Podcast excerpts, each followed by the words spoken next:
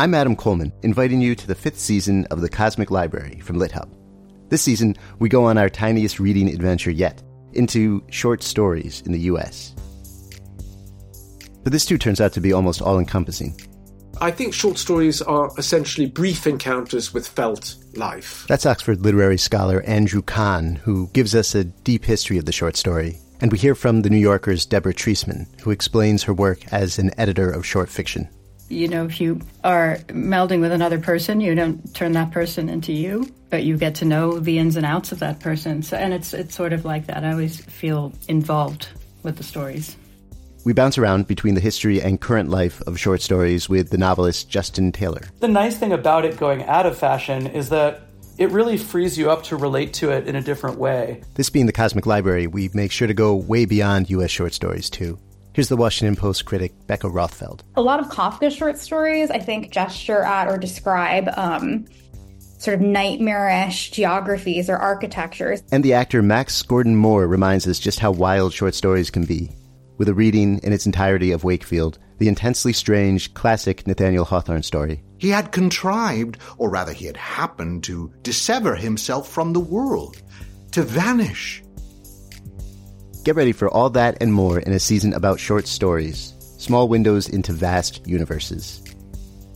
It's Season 5 of The Cosmic Library, available soon wherever you go for podcasts.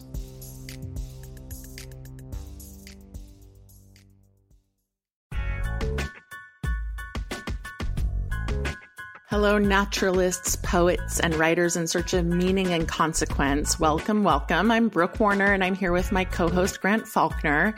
Grant, today's show, we're going to try to attempt to draw listeners into a non-technological world where there's no electricity and no power. We're going to invite listeners into the journey of their imagination, though this was really the very real everyday life of our guest, Baron Wormser, for nearly a quarter of a century. I read this memoir that we're going to be talking about with him. It's called The Road Washes Out in Spring. And I read it with great interest and honestly enchantment because it's such an atypical story. The book was originally published in 2006, and Baron lived in the woods of Maine from the 1970s through the 90s. And I went into the book thinking, you know, I could breeze through it and capture the gist of it. But as soon as I started, I saw what a deep meditation the book really is. Its subtitle is A Poet's Memoir of Living Off the Land. And so it feels to me the only way to properly honor this book and its author is to slow down our pace today a little bit, to talk about the ruminative, reflective, meditative nature of certain kinds of writing. And so I wanted to start here. And Grant, I'm curious, do you think it takes having a slow and deep inner life to be able to write in this kind of style, that ruminative, reflective style? Or does the writing in that way, kind of affect the state of mind in a way that helps you like beckon it or, I guess, cultivate it in a certain kind of way? I think this is such an interesting question. I think somebody could write a whole book on this question, and I would read it. I'm tempted to say that one's prose, you know, the way it moves, whether it jump cuts or meanders or gets distracted or digs deep, is reflective of the state of the author's mind. And I think that has to be the case up to a point. But yeah, at the same time, when I think of myself, I change when I sit down to write, you know, and I've said this in past episodes, but I don't exactly like my mental state these days. I'm distracted and anxious, and I'm always looking for new stimulation. And I have the mind that a lot of us have, you know, an online mind that has experienced too much scrolling and too much stress. But when I sit down to write, it's like an invocation. It's like a prayer, you know, it allows me to focus and slow down and be really reflective. So in the end, I think you can beckon a state of mind with writing, just as you can through meditation or exercise or things like that. Mm-hmm. Yeah, I definitely agree with that. And I've experienced it myself. You know, and with this book, despite the subtitle telling me that Baron is a poet, I was nevertheless not expecting the book to be as poetic as it is. I don't know why. So it was kind of a surprise, a delightful one at that. We've talked on past shows about the ways that poetry is foundational to other genres. So when poetry shows up in fiction or in memoir, it's not surprising, of course, it's sort of built upon a genre of poetry, but it does sometimes automatically make the work more literary, maybe more meditative. But whether you're born born with an awareness of the poeticism of everyday life or whether you cultivate it, it seems to me it's pretty key to living a writerly life. So I'm a person who's taking my first foray into a genre that's asking a lot more of me than my previous self-help books have, for instance. I'm good at thought pieces, the polemics that I like to publish. You know, this is the kind of work that I've published on Substack recently and over the years on Publishers Weekly and Huffington Post. But to write fiction or memoir, there's really a different level of attunement required. And it's not just attunement to your story, but the attunement to the world around you, right? So that you can take what you observe and find ways to infuse meaning into your work, you know, through whatever words you use to articulate both plot and meaning. And I was observing this as I was taking in Baron's words, you know, this extraordinary attunement to his environment and the world around him. And, you know, it's like a world that is both vast and small to live off the grid in this kind of way. It's such a specific choice. And many people might think that it's too limiting, too small, too difficult. I certainly would feel that way.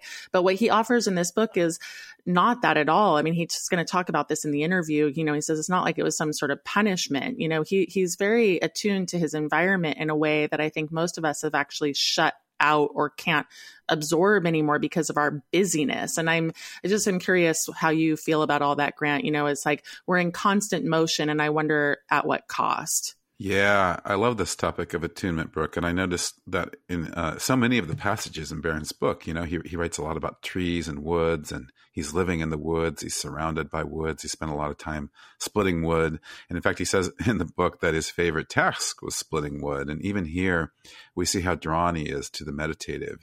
He writes, I'm going to read one passage. In the midst of my work in the woods, I often took time to stare at the duff and the miracle of dissolution. It was slow, beautiful magic. Everything, leaves, needles, trees, plants, corpses, became the precious crumble of soil. As fascinations went, it was one I kept to myself. I realized that rot didn't do much for most people.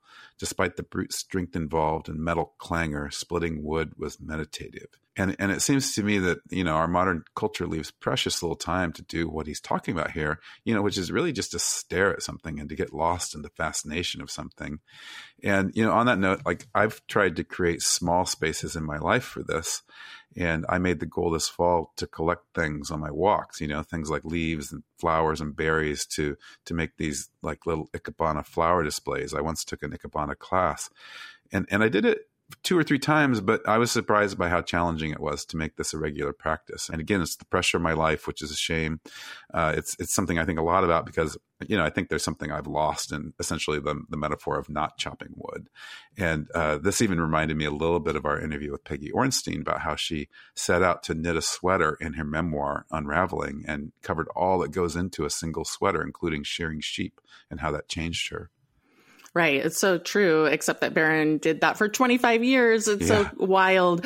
And reading this book, it made me nostalgic at times, sad even for how much we've lost in the push of the busyness of our lives. You know, I wake up in the morning churning over my to-do list and I can never even get through it on a day-to-day basis. And, you know, we just sacrifice a lot for that. And Baron writes about the ways of country folk, you know, how they pop in and visit each other, something I would not dare do in the city, you know, just come by unannounced. I don't think I would have a single friend who would really appreciate that. But, you know, as to places where I do just stop and stare and get lost, I can say it's in reading. You know, this memoir of his actually is exemplary of that because of what I mentioned before. Like, I'm a pretty good speed reader, and I think we have to be given the work that we do. So I can get through a book pretty fast, usually if it's a matter of just kind of scratching the surface of the story. But you can't do that when you're really taking in a story, right? Or if a book that is particularly meditative or poetic, it will make you miss too much if you do that. And so I just like that certain books and reading in general forces slowing down and asks you to absorb. And I see that as a real gift of words, you know, especially a certain way of writing. That kind of meditative, slower writing, which is the very topic we're circling today. So I just wanted to punctuate that, I guess. Writing that exists not necessarily to forward plot, which I usually call meditative or reflective writing, is really central to takeaway, which is something we've talked about on the show, something that I teach in my memoir classes.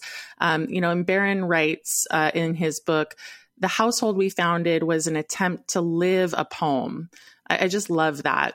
And in some ways, the experience of reading this book was that too, like a suspended experience of being inside a poem. And I like that too, because so much of the time I think we're writing for, well, in memoir, I can say this, Grant, we're writing for what happened and not enough about like just writing about the wonderment of what we're saying here, like stopping and staring and being in wonderment.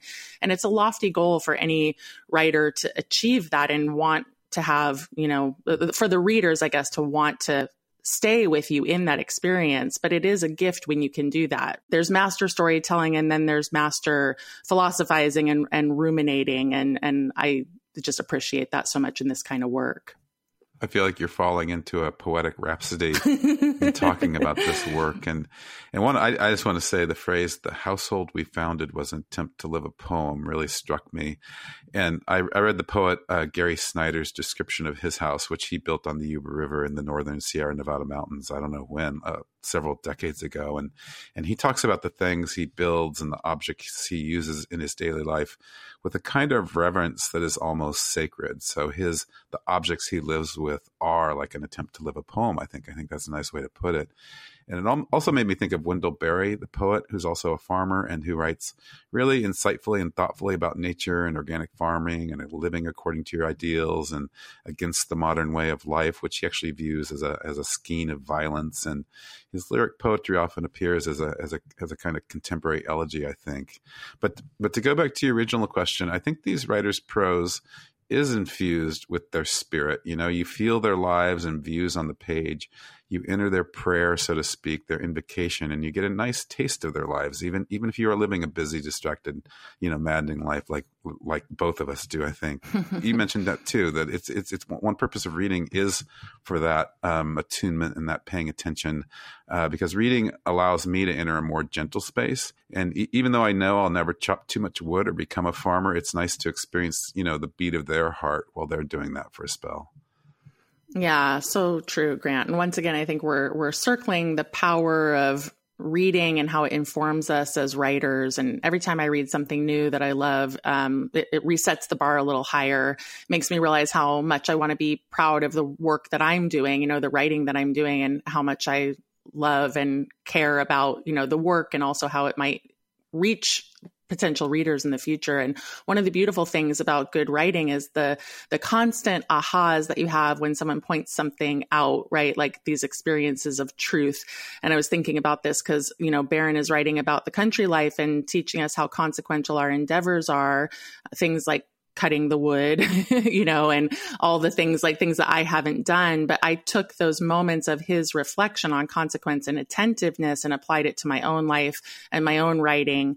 And then that in tune causes me to be more attuned, right? And to sort of cultivate more experience. And so these are just, aspects of reading and writing that are so profound. And I'm curious, Grant, before we close, are there aspects of your writing life that you're more attuned to than others, or a place where you might share where you would like to be better attuned? Yeah, I guess writing is attunement just by its definition, I think. And I often advise writers to write about, why they write, because I think having a purpose is an invitation to the page, and knowing that purpose can help you when you're facing rough spots or experiencing rejection.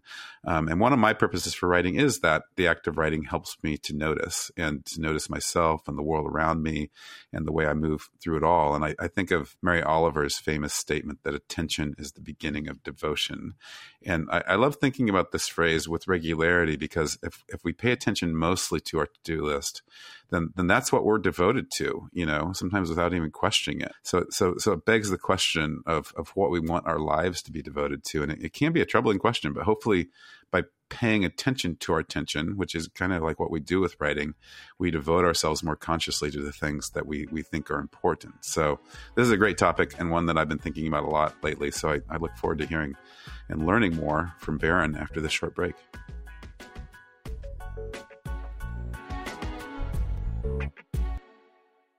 Welcome back, everyone. Today's guest is Baron Wormser. Baron is the author of 20 books and has received fellowships from the National Endowment for the Arts and the John Simon Guggenheim Memorial Foundation. From 2000 to 2005, he served as Poet Laureate of the State of Maine.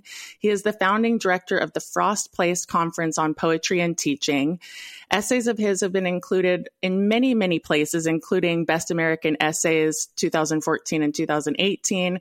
He's, as I said, he's written many books, 20 books. And the books that we're going to be talking about primarily today, Baron, is The Road Washes Out in Spring, your memoir.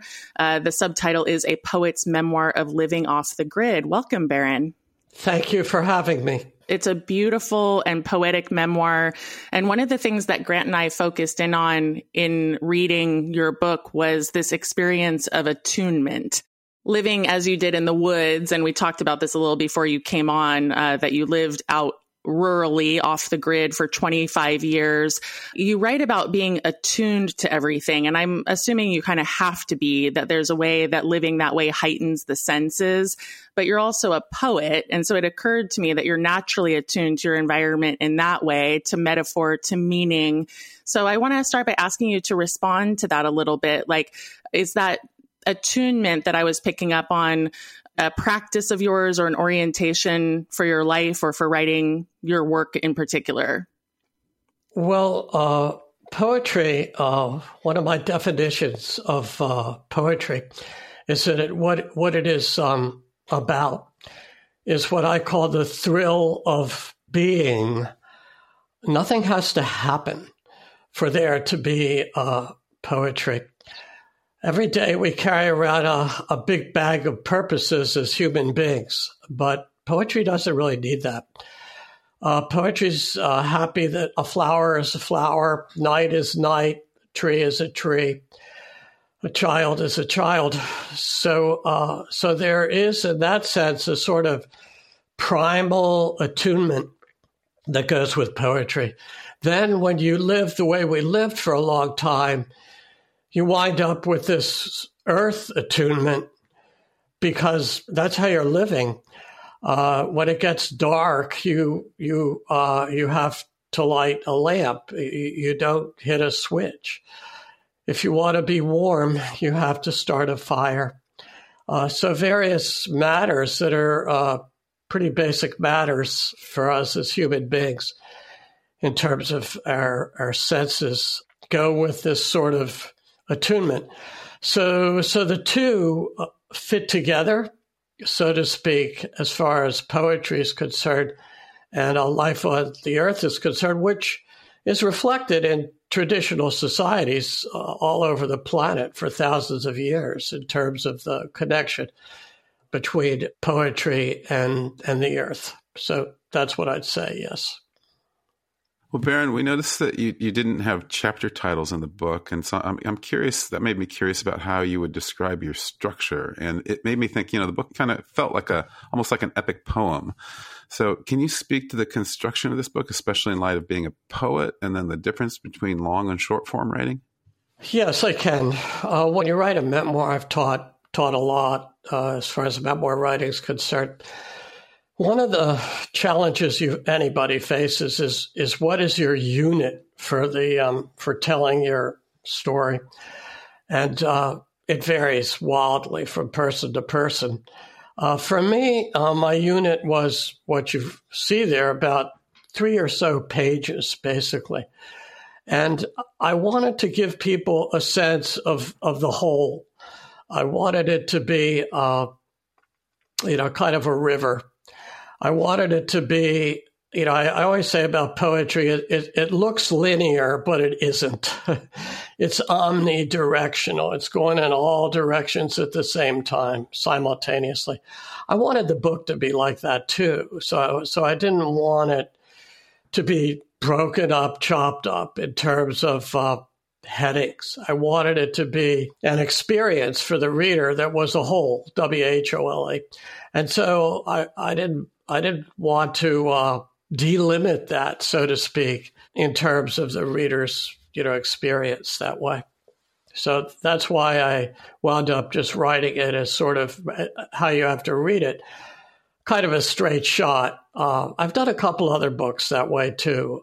It's kind of natural when you're a poet, I think, because, I mean, we have that phrase stream of consciousness, and that's what a poem is. You just get on this little stream and off you go. Or as you say, you get on, the Odyssey, and you're on a big stream, an epic stream. I really enjoyed it, and found the metaphor of a river is perfect. It does feel that way, and yet they're these little contained units, and like you said, so I'll be using that one in my teaching, I think. You write about the idea of the endeavors of a person living off the land. You talk about it as being consequential, the cutting of the wood the wrong length, for instance, and it doesn't fit in the stove. And recently, Mrs. Carter died, as people know. I heard people say she had a consequential life. And I just thought this was so interesting, the juxtaposition, the small consequences of something like cutting the wood the wrong size and someone like Mrs. Carter having a consequential life. And so maybe it's about a continuum.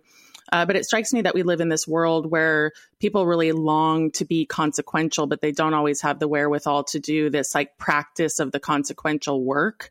And I just wondered if you would comment on that. Sure. It works in a very simple way, as you pointed out about the wood, in terms of attentiveness, basically, which one way or another we're doing as human beings each day in terms of our actions. But there are obviously larger dimensions to that. I mean, certainly what we're up against as human beings, in terms of whatever words we want to use, whether we want to use consequences, karma, fate, whatever we want to talk about as human beings. But the fact is, each of us is the result of all sorts of consequences, not the least of which are historical. I mean, if, we're born to certain people at a certain time, and that is, so to speak, who we are. In terms of consequences. And among other things, I find that very humbling in a good sense of the word, because it makes us aware of just how utterly contingent we are as human beings, not the least of which is the earth, in terms of the consequences that go, with the earth. I mean, the aquifers are finite. There are limitations, and those limitations are consequential. Obviously, we seem to have a hard time facing up to that. But yeah, it's a very real word. And for me, in terms of my writing, that's sort of what I've been writing about for decades, basically, is this issue of consequences and how that plays out in history and in our dealings with the earth. I love that. Just a meditation on consequences and a probing of it constantly. And you ask a beautiful question in your book, do you dare to accept the sufficiency of the earth? And this is in a part of the book where you ruminate about Thoreau. And you specifically make a point that your choice to live in this way was not ideological, but I'm thinking we live in a different world now than the world that existed when you first decided to do this with your wife in the 70s. And I'm curious, would you say that you accepted the sufficiency of the earth by living in this way for 25 years? And what lesson would you impart to its inhabitants today in 2023 from this time you spent in the woods? Yeah, I would say that we learn to accept that sufficiency. And, all I could say about where we're at now is we better learn to accept the sufficiency and start to realize that basically that needs to, so to speak, organize our lives, period. If we intend to hang around here any longer, because we're not doing that. And in so many ways that what we've created, and by we, I mean planetary, and I just mean this country, in terms of technology, politics, religion, all sorts of things that go feed into that. We're not doing that. And we, unfortunately, as probably you've read The Overstory by Richard Powers and that novel. And one of the characters says at one point, we're doubling down on the status quo. So not, Not only are we not taking our foot off the pedal, we're putting our foot down more on the pedal, and that's obviously upsetting. So, but you know, the thing is, which I hope the book makes plain, is you know, the way we lived, it wasn't any kind of penalty or anything like that. It wasn't any kind of, you know, I don't know what shortcoming or, you know, thing we did to ourselves in terms of denying ourselves. It wasn't like that at all. In fact, it worked the other way. You know, what we experienced was the richness of being on the earth, period, which is just the basic extraordinary experience that we're all, to use that verb people use nowadays, gifted each day. There it is. So yeah, it has a lot of sufficiency to offer. Well, I hope that will be a good plug for reading the book, Baron, because it just really made me think about the world in a different way, you know, what you chose to do. And it didn't at all read like a penalty, you know, instead I really felt like, gosh, I'm missing out on some things. And it's pretty profound, just the way we live versus the way you lived during that time. I do want to pivot and ask you about the Frost Place Conference on Poetry and Teaching. You're the founder. You reference Frost and many other poets in this book. Gosh, you write beautifully about Emily Dickinson. You write about Thoreau. Clearly, you've been influenced by many poets. But could you talk about your affection for Frost and why you named your center after him? Well, the center was already named. So I came to the center. The center is in Franconia, New Hampshire, and it's one of the houses that Frost lived in after he came to the States around the time of World War I, returned from England and found himself an acclaimed poet in the United States. But I've lived my adult life in northern New England, and I've lived it in rural areas. So it's natural that Frost would be, you know, an enormous poet for me in that regard. So I could talk about Frost for a long time, but he has meant a great deal to me. I actually wrote an essay at one point called The Drama of Encounter, which for me is sort of the heart of Frost's poetry, where he's this human being who's encountering whatever he encounters out there in the world and registering the sort of drama about how that encounter changes him. So a famous poem like The Wood Pile, or you know, the poem where, you know, he's with his horse and wondering, you know, what to do about the snow and the horse. And, you know, that's all just this basic instinctual drama that Frost was able to tap into about being here on Earth and all these situations that spoke to him and spoke for him. And in that way, he's certainly connected to the tradition of Thoreau in terms of nature, the earth, speaking to him, speaking for him, speaking through him, all the above. Well, Baron, shifting into the very presentness of the present day, you know, today a lot of the ways that young poets and young writers in general are breaking out and being noticed is on Instagram and TikTok.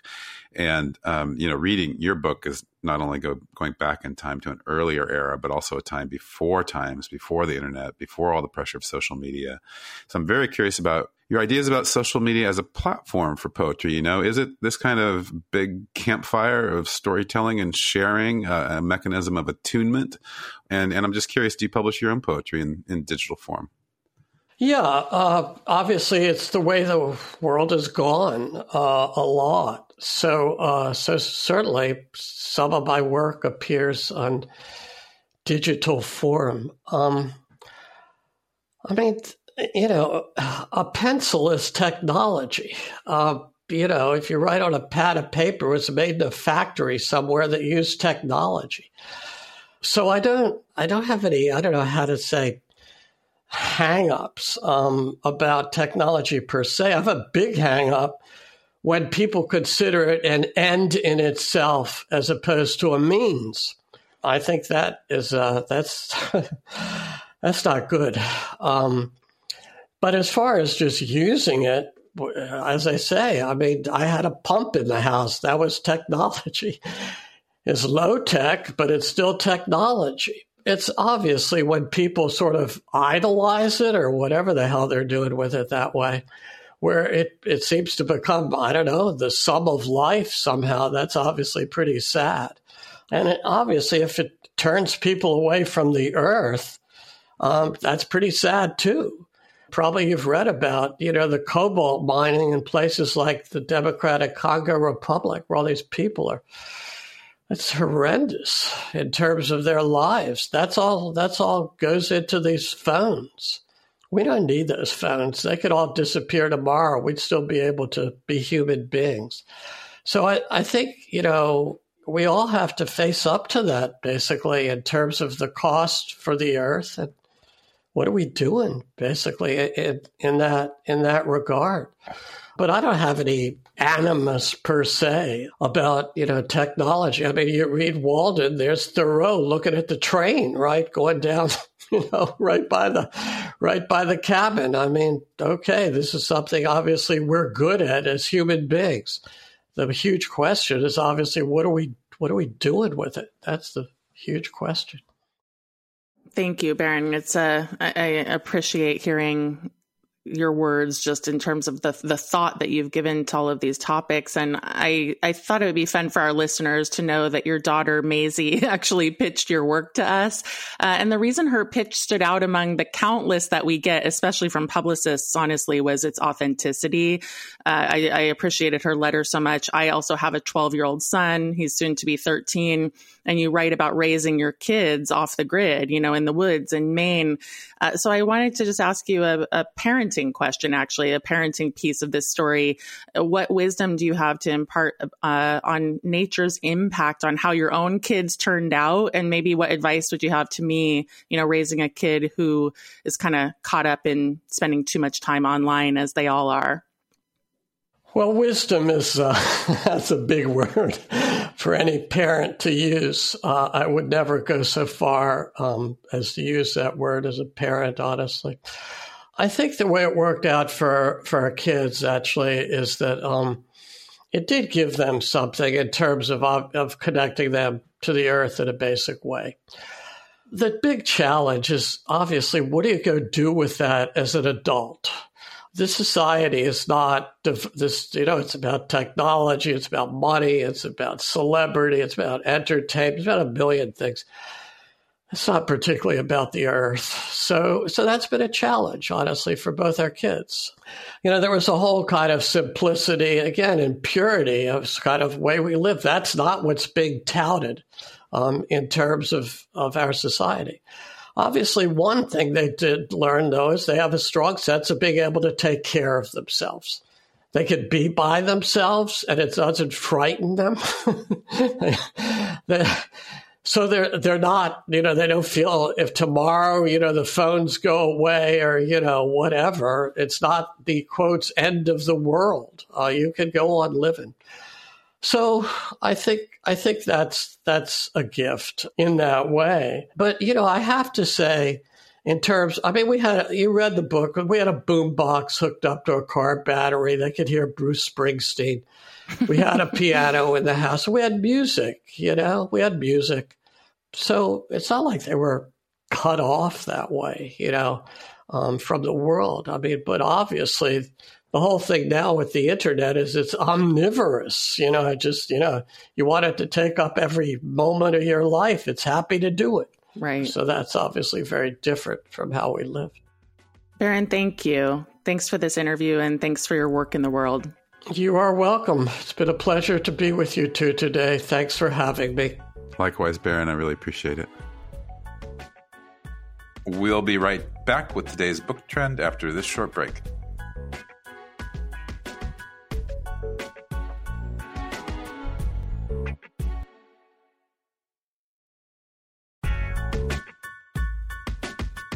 Grant, I loved seeing this story in The Economist last month that small publishers are sweeping the Booker and Nobel Prizes.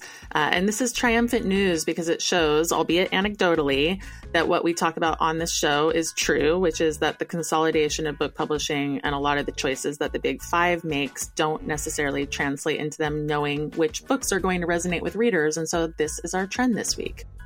It's a good one because, you know, my affection for small presses, I think. And I think, you know, I think writers need to know, actually, that editors at big publishers, you know, they aren't necessarily charged with finding books that have the most literary merit, but finding books that have commercial potential. And small presses tend to be the opposite, which is why I think they're publishing, you know, just in general, more interesting stories, more interesting material. Not necessarily, of course, but that is just generally their you know, that's their charge. And unfortunately, they oftentimes don't get the attention they deserve because marketing budgets often determine, you know, things like book reviews and influence book awards. So it's especially gratifying to see this story in The Economist. The article did note, though, that the Big Five publishers, which are Penguin Random House, Simon & Schuster, HarperCollins, Hachette, and Macmillan, you know, still dominate the market. They still have 60% of sales. And those houses are not only, you know, pushing out a lot of books, but also a lot of the more commercial books that are selling in the thousands and tens of thousands. Right. Yeah. And that will always be the case given the muscle and the money that they can put behind their projects. And because they're publishing people who are already famous, whether those are household authors or celebrities, which is why the acknowledgement by these prize committees is such a big deal. And The Economist writer points out that the large staff and large budgets do not always translate into quality. I certainly know that to be true. The Booker Prize this year and last year went to authors published on relatively small presses. Last year, Norton, and this year, Grove Atlantic. And so that's very exciting. The article also mentions the Nobel Prize. And interestingly, one small press in the UK, Fitzcarraldo Editions, has generated 4 of the past 9 laureates. And we did cover them earlier this year when we talked about Annie Ernaux, who won the Nobel and was much celebrated for being the first memoirist to do so. Yeah, I also appreciate that the article covered something that seems counterintuitive but true, which is that these wins seem to stem from explicitly not thinking about the money. So you're right, Brooke. This does just entirely validate us, which is why we're talking about it. Mm-hmm. So, you know, big publishers actually don't have that luxury. They've hemmed themselves in such a way that their decisions are all about the money. So they can't take the kinds of literary risks smaller publishers take. And I know you've experienced this firsthand when you worked in traditional publishing, Brooke. Yeah, I did. And I was on the side of the small press, you know, the one that was able to take the risks and make the acquisitions for the love of the writing and the story.